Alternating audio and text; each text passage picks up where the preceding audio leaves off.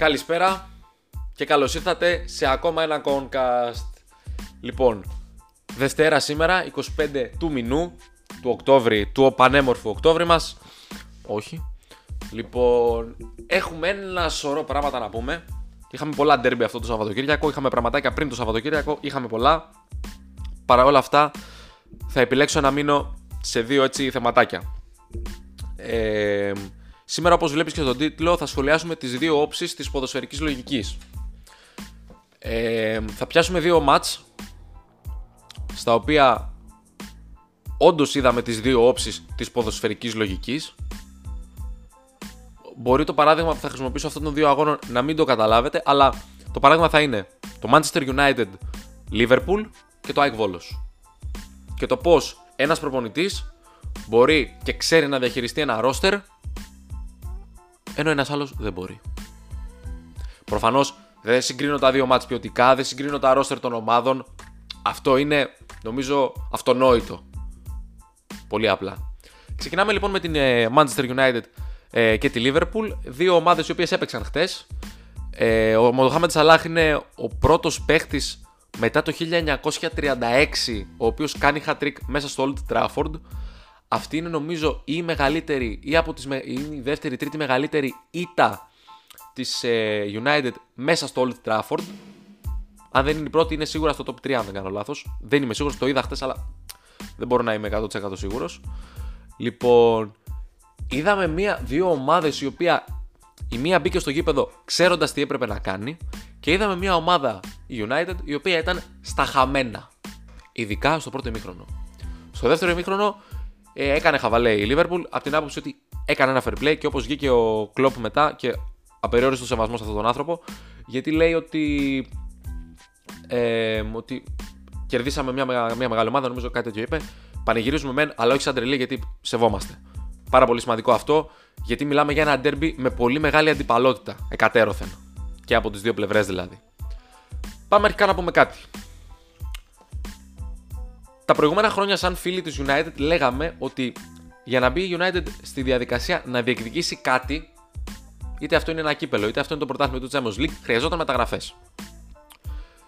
Βάζαμε λίγο κάποιες φορές κάτω από το χαλάκι το πρόβλημα του coach. Όχι πάντα το κάναμε, λέγαμε πάντα για τους προπονητές, αλλά το βάζαμε και κάποιες φορές κάτω από το χαλάκι γιατί το roster όντως δεν ήταν αυτό που έπρεπε για να πεις ότι θα πάμε να χτυπήσουμε τη City ή τη Liverpool ή οποιαδήποτε ομάδα πάει να πάρει το πρωτάθλημα.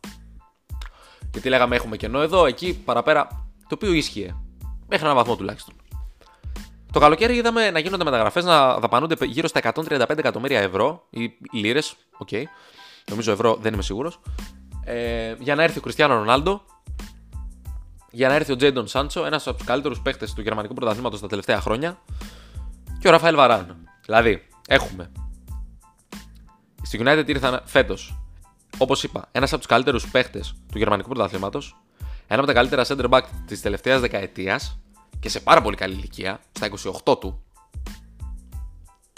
Και ο Κριστιανό Ρονάλντο. Που ο Κριστιανό Ρονάλντο δεν θα πω είναι ο κορυφαίος όλων των εποχών, γιατί δεν το πιστεύω. Είναι ο Μέση. Και δεν το λέω αυτό μετά το match της Liverpool.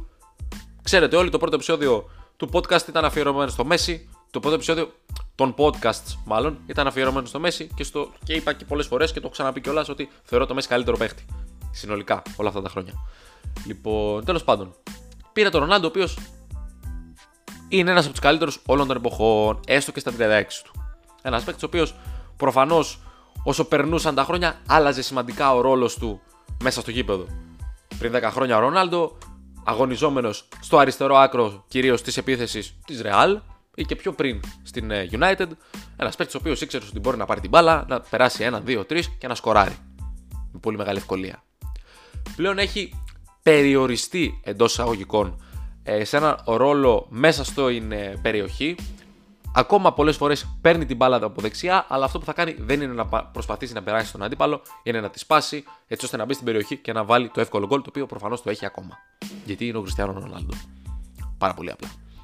Λοιπόν, ήταν μια μεταγραφή η οποία απολύτως δικαιολογημένα έδωσε απίστευτη χαρά στον κόσμο και οι μεταγραφές που έγιναν για πρώτη φορά σκέπασαν και έκρυψαν κάτω από το χαλί την ε, έλλειψη ενός ανθρώπου ο οποίος θα μπορεί να βάλει τους παίχτες που ήρθαν μέσα σε ένα πλάνο και μέσα σε μια νοοτροπία. Να μιλήσουμε τώρα λίγο για τη Liverpool να πούμε δύο πράγματα. Η Liverpool είναι ένα παράδειγμα μιας ομάδας η οποία αυτά τα χρόνια ξόδεψε κάποια λεφτά και καλά έκανε. Γιατί όπως είπαμε, όπως έχουμε πει και νομίζω το καταλαβαίνουμε όλοι, έτσι είναι πλέον το ποδόσφαιρο. Πρέπει να ξοδέψεις λεφτά για να φτιάχνεις μια ομάδα ανταγωνιστική. Αν μπορείς να, να μην το κάνεις σε μεγάλο βαθμό, νομίζω παίρνεις ένα πόντο παραπάνω, αλλά στην τελική οι τίτλοι μετράνε και οι επιτυχίες και η πορεία μιας ομάδας όλα αυτά τα, μέσα στα χρόνια. Λοιπόν, είδαμε έναν άνθρωπο ο οποίος ήρθε στη Λίβερπουλ το 2015, υπηρετεί ένα πλάνο συγκεκριμένο και βλέπουμε ότι αυτό το πλάνο το υπηρετεί και υπάρχει συνεχής βελτίωση της ομάδας και υπάρχουν και επιτυχίες. Μιλάμε για τον Κλοπ. Προφανώς ένα προπονητή ο οποίος έχοντας star προφανώς στην ομάδα του, έχοντας τον Φαντάικ, τον Άλισον, τον Μανέ, τον Σαλάχ, έχοντας τέτοιους παίχτες οι οποίοι είναι πραγματικά top, top επίπεδου, πήρε κάποια πράγματα, πήρε τίτλους ε, όλα αυτά τα χρόνια. Το θέμα είναι ότι ο, το roster της Liverpool δεν αποτελείται μόνο από αυτούς τους παίχτες. Έχει και άλλους παίκτε όπως ο Μίλνερ, όπως είναι ο Chamberlain, προσωπική παλιά καψούρα από, την Arsenal, από όταν ήταν Arsenal και όταν πήγε στη Liverpool, γιατί τον θεωρούσα πραγματικά πολύ άτυχο ποδοσφαιριστή με όλους αυτούς τους τραυματισμούς που είχε και θα μπορούσε να κάνει ακόμα περισσότερα πράγματα. Προχωράμε. Όλους αυτούς τους παίκτε, οι οποίοι είναι τίμοι, θα, χαρακτηριστικό παράδειγμα ο Μίλνερ, ο Κλόπ είπε ότι. Είπε, δεν το είπε, αλλά πιστεύω αυτό κάνει. Ότι ο Μίλνερ δεν είναι ένας παίκτης τύπου Τιάγκο, ο οποίος θα κάνει την ωραία την μπάσα, θα είναι τελικάτος μέσα στο γήπεδο, θα κάνει την ωραία ενέργεια και αυτά. Αλλά θα κάνω τον Μίλνερ που μπορεί να μου δώσει 7 ή 7,5 ή 8 σε κάθε μάτς να μου δίνει αυτό το γαμμένο το 7 σε κάθε μάτς. Δεν θα παίξει ποτέ για 9 και για 10, αλλά δεν θα παίξει ποτέ κάτω από 7. Όχι να παίξει για 6, δεν θα παίξει ούτε για 6,9. Λοιπόν, και οι παίχτες που διαλέχτηκαν πιστεύω όλα αυτά τα χρόνια στη Liverpool, θα πιάσουμε και το παράδειγμα της City μετά, είναι παίχτες οι οποίοι μπορούν να υπηρετήσουν με επιτυχία αυτό ακριβώς το πλάνο. Δηλαδή, να μπορούν να υποστηρίξουν και να μπουν σχετικά γρήγορα σε αυτό που παίζει Liverpool. Γιατί αυτό που παίζει Liverpool είναι κάτι συγκεκριμένο. Λοιπόν, και αυτό έχει την υπογραφή του Klopp. Η Liverpool αυτή τη στιγμή παίζει το ποδόσφαιρο του Klopp και ο κάθε παίχτης που διαλέγεται από την ομάδα ταιριάζει στα θέλω του προπονητή της. Προφανώς έχει ελλείψει στο ρόστερ της και γι' αυτό υπήρχε και η περσινή κακή χρονιά σαν παρένθεση στα πολύ καλά πράγματα που έχει κάνει η Liverpool τα τελευταία χρόνια. Αλλά είναι και λογικό γιατί, όπως ξαναλέω, υπάρχει πρόβλημα στο ρόστερ με την άποψη του βάθους. Έχεις μια καλή βασική εντεκάδα, μια αρκετά καλή βασική εντεκάδα βασικά, στην οποία όμως, αν έχεις τραυματισμούς, έναν ή δύο, το οποίο δεν είναι δύσκολο να έχεις δύο τραυματισμούς. Εντάξει, τυχαίνει. Λοιπόν, αν δεν υπάρχει το rotation και το roster για να μπορεί να υποστηρίξει τις πολλές διοργανώσεις που υπάρχουν και στην Αγγλία και στην Ευρώπη, υπάρχει πρόβλημα. Οπότε έχουμε μια ομάδα η οποία έχει μπει στο πλάνο του προπονητή της και δουλεύει ακριβώς όπως θέλει ο προπονητή της. Δηλαδή, η Liverpool, όπως ξαναείπα πριν, παίζει το ποδόσφαιρο του κλοπ. Πάμε τώρα στην City. Η City λίγο διαφορετική ομάδα γιατί έχει τα τελευταία χρόνια και δεν μιλάω, δεν θα μπω σε ορίζοντα δεκαετίας. Γιατί είναι μεγάλο, πολύ μεγάλο το, το, το, ο άξονας αυτός των 10 ετών. Θα πω ότι τα, τα τελευταία 5 χρόνια, ας πούμε, έχει ξοδέψει πάρα πολλά χρήματα για μεταγραφές. Παρ' όλα αυτά, αν δούμε για τους παίχτες που φέρνει, δεν είναι υπερβολές από την άποψη ότι δεν έδωσε 100 εκατομμύρια για να πάρει, τι να σου πω, κάποιον κακό ή μέτριο παίχτη. Εντάξει, μπορεί να υπάρχουν και αυτά τα παραδείγματα, αλλά OK. Okay. Γενικότερα, αντίστοιχα και στη Liverpool, έτσι και στη City, οι παίχτες που επιλέγονται είναι αυτοί οι οποίοι θα μπορούν να υποστηρίξουν το πλάνο του προπονητή, του Pep. Μία λίγο προσωπικότητα αμφιλεγόμενη, κυρίως γιατί αυτό που λένε όλοι ότι ξοδεύουν πάρα πολλά χρήματα και δεν έχει έρθει αντίστοιχα ο τίτλος και η κατάκτηση του Champions League. Γιατί αυτός είναι ο μεγάλος στόχος για τη City, μια ομάδα που δεν έχει πάρει ποτέ ε, αυτόν τον ε, τίτλο. Παρ' όλα αυτά, βλέπουμε ότι μια βελτίωση και μια σταθερότητα στην κατάκτηση εγχώριων τίτλων και ειδικά του πρωταθλήματος, το οποίο μπορεί να είναι και πιο δύσκολο από το ίδιο το Champions League. Αλλά όσο δεν έρχεται ο τίτλος Champions League, θα υπάρχει και η αντίστοιχη κριτική. Είναι απόλυτα λογικό. Τέλος πάντων, φεύγουμε από αυτό. Μάλλον, όχι, δεν φεύγουμε, θα μείνουμε λίγο. Άρα, βλέπουμε λοιπόν ότι και αυτές οι δύο, αυτές οι δύο ομάδες, οι οποίες είναι οι πιο δυνατές, βάζουμε και την Chelsea, OK, που πάλι κάτι αντίστοιχο ισχύει και στην Chelsea. Αυτές οι ομάδες, οι δύο-τρει ομάδες τέλος πάντων, έχουν το πλάνο του προπονητή τους, δουλεύουν μέσα από αυτό και όλες οι επιλογές που γίνονται ή σχεδόν όλες για να μην είμαι απόλυτος γίνονται για να εξυπηρετήσουν αυτό το πλάνο. Και γι' αυτό υπάρχει και αυτή η βελτίωση και αυτή η σταθερότητα. Γιατί το πλάνο είναι ένα, είναι συγκεκριμένο και είναι αυτό και η σταθερότητα που υπάρχει στο πλάνο αυτό φέρνει τις επιτυχίες. Πάμε τώρα και στη United να γελάσουμε. Στη United έγιναν όλες αυτές τις μεταγραφές. Το roster πλέον είναι καλό της United σε όλες τις θέσεις πλην του αμυντικού half που όντως υπάρχει κενό γιατί ο Φρέντ αυτή τη στιγμή είναι λίγο καλύτερος ψέματα, είναι λίγο χειρότερος αυτή τη στιγμή από το Σιμόες λοιπόν και γενικότερα σαν σύνολο το roster είναι πολύ καλό δηλαδή έχει πάρει το Σάντσο, έχει πάρει το Βαράν, έχει πάρει το Ρονάλντο έχει τον Μπρούνο Φερνάντε, έχει τον Ποκμπά, έχει παίχτες οι οποίοι. Έχει τον Γουάν Μπισάκ, ο οποίος στο αμυντικό του κομμάτι ο άνθρωπος είναι απίστευτος. Κάνει τα λάθη του όπως όλοι. Αλλά είναι πάρα πολύ καλός παίχτης στο αμυντικό του κομμάτι. Το χάνει στο επιθετικό κομμάτι. OK, okay, εντάξει. Λοιπόν.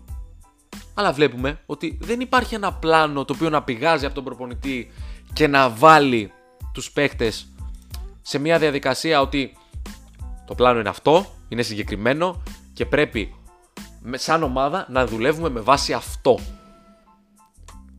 Δηλαδή, δεν είναι θέμα για το ότι η United παίζει έτσι, ούτε το half, το αμυντικό που λείπει, ούτε κανένας από την 11 Είναι ξεκάθαρα το θέμα του προπονητή. Όπως είπαμε και πριν, ο Κλοπ πήρε το, το πρωτάθλημα και το Champions League με τον Μίλνερ, τον Τσάμπερλεϊν και άλλους παίχτες που μπορεί να μην είναι star. Δεν μιλάω για Μανέ, Σαλάχ, Άλισον, Φαντάικ, γιατί αυτοί οι παίχτες είναι παίχτες στο επίπεδο. Λοιπόν, έκανε τον κάθε Μίλνερ και τον κάθε Τζάμπερλιν αυτό που ξέρει και αυτό που μπορεί να το παίρνει σε κάθε μάτς, σε κάθε σε κάθε μάτς.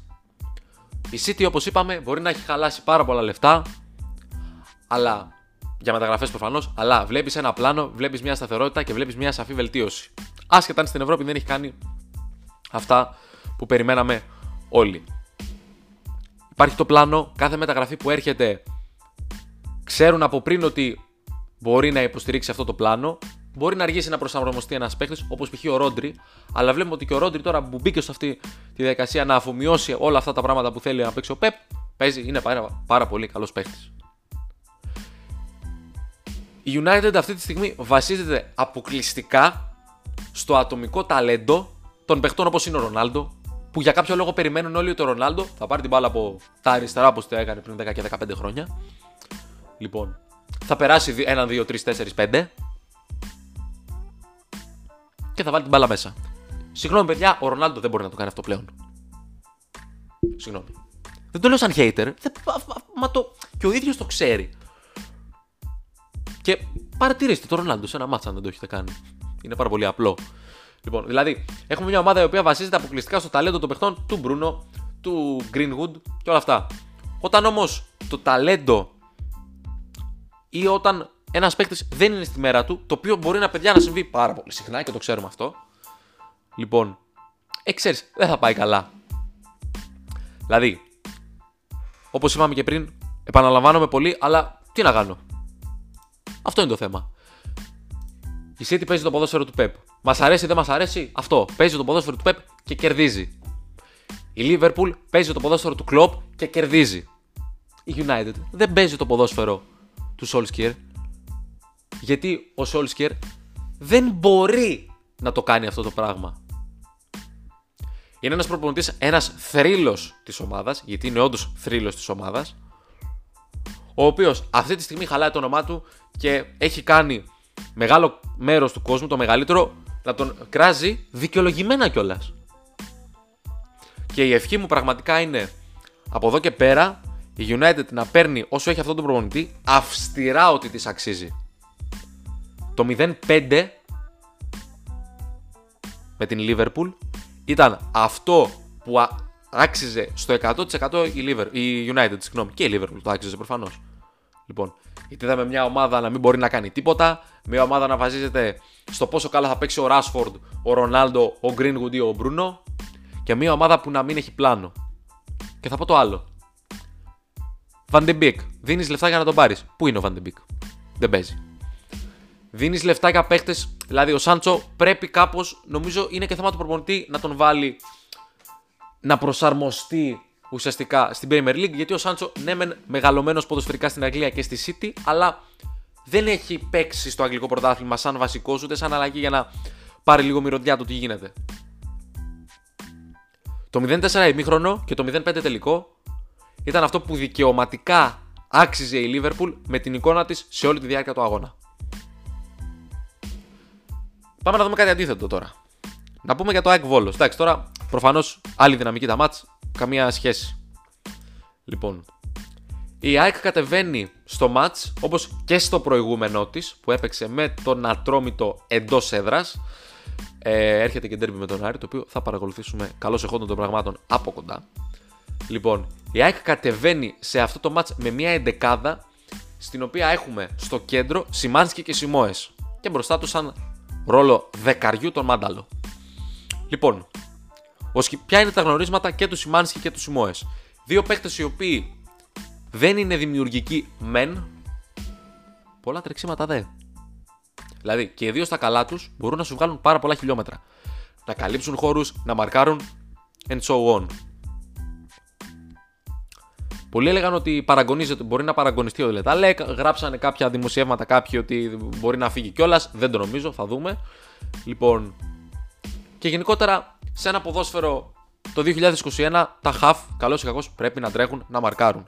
Τα half πολύ ψηλού επίπεδου μπορούν να τρέξουν, να μαρκάρουν και να παράγουν ποδόσφαιρο και να φτιάξουν παιχνίδι.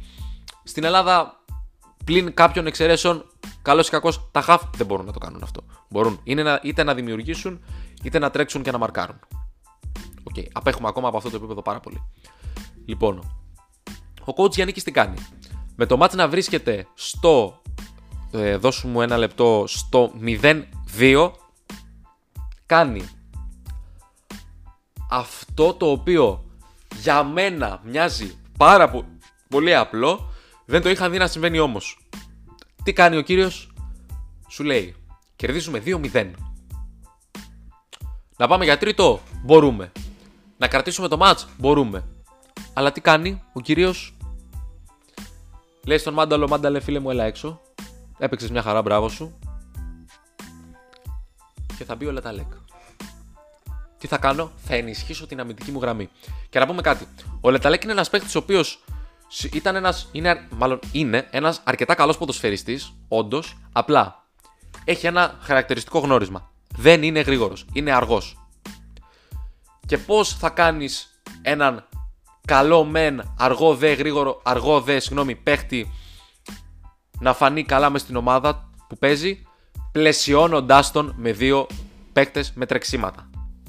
Άρα, ο coach Γιάννικης κάνει αυτό που μοιάζει απόλυτα λογικό με βάση τη λογική του ποδοσφαίρου και φέρνει σαν εξάρι, σαν αμυντικό χαφ τον Λεταλέκ. Και έχουμε έναν σχηματισμό πλέον ε, της ΑΕΚ 4-3-3 ή 4-1-4-1 ας πούμε, όπως θέλετε πείτε το, με τον Λεταλέκ σαν εξάρι και Σιμόη Σιμάνσκι τα δυο χαφ, οι δυο εσωτερική μέση μπροστά από τον ε, Λεταλέκ.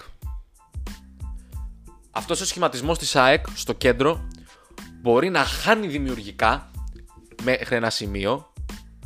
Αλλά εγώ πιστεύω ότι η ύπαρξη δύο παιχτών με τρεξίματα απελευθερώνει δημιουργικά το Λεταλέκ, ο οποίος. Ε, μάλλον για το ναι, απελευθερώνει το Λεταλέκ, ο οποίος είναι ένας παίκτης ο οποίος μπορεί να κάνει μια κάθετη πάσα, μπορεί να φτιάξει παιχνίδι από πίσω. Όχι στον τέλειο βαθμό, αλλά είναι πράγματα που μπορεί να τα κάνει. Και όντας αργός αυτός ο παίχτης, Έχοντας άλλους δύο παίχτες οι οποίοι μπορούν να μαρκάρουν και να καλύψουν μέτρα και σχετικά γρήγορα, τον απελευθερώνεις στο δημιουργικό ε, κομμάτι. Είναι ένας παίχτης ο οποίος έχει φανεί ξεκάθαρα ότι δεν μπορεί να παίξει σαν δεύτερος χαφ στο κέντρο να παίξει μόνος του και να βγάλει και πάρα πολλά λεπτά, να βγάλει 90 λεπτό ας πούμε. Γιατί όπως είπαμε είναι αργός. Και πιστεύω ότι, και μάλλον θέλω να πιστεύω ότι σε δύσκολα μάτς που το παιχνίδι θα κρυθεί στο κέντρο, αυτός θα είναι ο σχηματισμός που θα δούμε. Την τριαδούλα την πολύ ωραία στο κέντρο, Σιμόες, Σιμάνσκι και Λεταλέκ. Αυτό που θα ήθελα να δω εγώ, αν η ΑΕΚ έπαιζε αυτό το 4-2-3-1, θα ήταν προσωπική επιθυμία προφανώς. Η διάδα στο κέντρο Σιμόε Σιμάνσκι. Μπροστά από αυτούς τους δύο ο κύριος Τσούμπερ, ο οποίος έχει όλα τα φόντα αυτή τη στιγμή για να βγει ο MVP του πρωταθλήματος. Θα είναι ωραία κόντρα με τον Καρλίτος. Θα δούμε και ποιος παίχτη του Ολυμπιακού θα διακριθεί. Λοιπόν, ενώ μέχρι το τέλος της σεζόν, γιατί έχουμε πολύ ακόμα. Από τα δεξιά να δούμε τον κύριο Λιβάη Γκαρσία, ο οποίος είναι καλά από ό,τι διαβάσαμε από το ρεπορτάζ και με χαροποιεί ιδιαίτερα αυτό. Και ε, πώς το λένε; Και από τα αριστερά ο κύριος Άμραμπατ ο οποίος δεν έχει σκοράρει όσα περιμέναμε μέχρι τώρα. Νομίζω έχει ένα γκολ χωρίς να είμαι 100% σίγουρος. Αλλά αυτό που βλέπω είναι ένας παίχτης ο οποίος είναι σε πάρα πολύ καλή κατάσταση. Ένα γκολ και μια assist έχει by the way. Καλό αυτό. Έναν παίχτη, βλέπω έναν παίχτη ο οποίος είναι σε πάρα πολύ καλή κατάσταση σωματικά και έναν παίχτη με διάθεση να παίξει μπάλα. Αυτό είναι πολύ καλό. Εγώ αυτό το βλέπω και γουστάρω πάρα πολύ. Πραγματικά. Λοιπόν, σε πέντε μάτς έχει, όπως είπαμε, ένα γκολ και μία assist στο Amrabat και ελπίζω να συνεχίσει και να σκοράρει κιόλας γιατί η ΑΕΚ χρειάζεται γκολ από όλη της μεσοεπιθετική γραμμή. Λοιπόν, γιατί δεν έχει τον killer, τον LRB-like παίχτη ή τον Carlitos-like παίχτη ο οποίος είναι killer μέσα στην περιοχή και θα τα βάλει όλα ή σχεδόν όλα ή τέλος πάντων το εύκολο γκολ θα το βάλει. Λοιπόν, με βάση όσα έχω δει μέχρι στιγμής η ΑΕΚ θέλει ένα με δύο χαφ σίγουρα, ένα σίγουρα και ένα ακόμα θα μπορούσε για να μπορούμε να πούμε ότι αυτή η ομάδα μπορεί να πάει με αξιώσεις να χτυπήσει το πρωτάθλημα. Θα μου πεις, στο πλην ένα είναι από τον Ολυμπιακό ακόμα. Εντάξει, that's nice. Λοιπόν, παρόλα αυτά, ok, έχουμε δρόμο, είναι πάρα πάρα πάρα πάρα πολύ νωρίς ακόμα για να πούμε πράγματα. Βλέπω να εφαρμόζεται μια ποδοσφαιρική λογική στον πλανήτη ΑΕΚ. Μια ποδοσφαιρική λογική η οποία έλειπε από αυτόν τον πλανήτη. Και πραγματικά ελπίζω να συνεχίσει να εφαρμόζεται. Γιατί είναι κάτι το οποίο η ΑΕΚ το χρειάζεται. Να καταλάβουν δηλαδή η ομάδα ότι κοίτα να δεις πρέπει να κάνουμε κάποια πράγματα σωστά έτσι ώστε να κινηθούμε στο ποδοσφαιρικό μας κομμάτι ε, όσο το δυνατόν καλύτερα για να διεκδικήσουμε τίτλους. Γιατί βλέπουμε ότι η ΑΕΚ μπορεί να το κάνει ακόμα και έτσι. Να διεκδικήσει πράγματα. Η ΑΕΚ έχει πάει σε τελικού κυπέλου, άσχετα αν τους έχασε, έχει πάει σε τελικού κυπέλου με πολύ χειρότερες ομάδες. Με πολύ χειρότερα ρόστερ, με πολύ χειρότερο ποδόσφαιρο και όλα αυτά. Ευχή μου είναι να στηριχτεί επιτέλους ένας προπονητής, γιατί αυτός με την μέχρι τώρα εικόνα φαίνεται ότι την αξίζει αυτή την ευκαιρία. Λοιπόν, βλέπω έναν παίχτη ο οποίος προσπαθεί να προσθέσει στο παιχνίδι της ΑΕΚ κάποιους σύγχρονους όρους, τα τρεξίματα, την πίεση και όλα αυτά. Και πραγματικά ελπίζω να στηριχτεί. Η ΑΕΚ παίρνει ένα διπλό χωρίς να είναι απίστευτη, χωρίς να δούμε καμιά τρελή απίστευτη εικόνα και παρόλα αυτά πήρε ένα διπλό σε ένα, με έναν βόλο ο οποίος φέτος είναι πάρα πολύ καλός και είναι στην τέταρτη θέση αυτή τη στιγμή. Δεν ξέρω τι άλλο να πω. Είμαι, εγώ είμαι καλυμμένος από αυτά που έχω πει. Όπως είπαμε, δεν έχουμε κάλυψη και τις αγων... δεν, θα, δεν μιλήσαμε για τα υπόλοιπα μάτς. Εντάξει. Θέλω να δω την ΑΕΚ να βελτιώνεται γιατί, παιδιά, η ΑΕΚ έχει κάνει δύο νίκες με, τον coach Γιάννικη. Αλλά δεν νομίζω ότι ακόμα έχει περάσει όλα αυτά που θέλει ο coach. Έχουμε ακόμα, παιδιά. Ε, έβλεπα ένα live, ε, το είδα καθυστερημένα βέβαια, αλλά έβλεπα ένα live ε, για τον Μπεταράδον από τους μπεταράδες τέλος πάντων, στο οποίο ήταν ο Κατσόρανης και έλεγε ότι ο coach θα περάσει την, αυτό που θέλει στην ομάδα του όταν εκείνος αναλάβει την προετοιμασία της και όταν εκείνος διαλέξει τους παίκτες τους οποίους θέλει.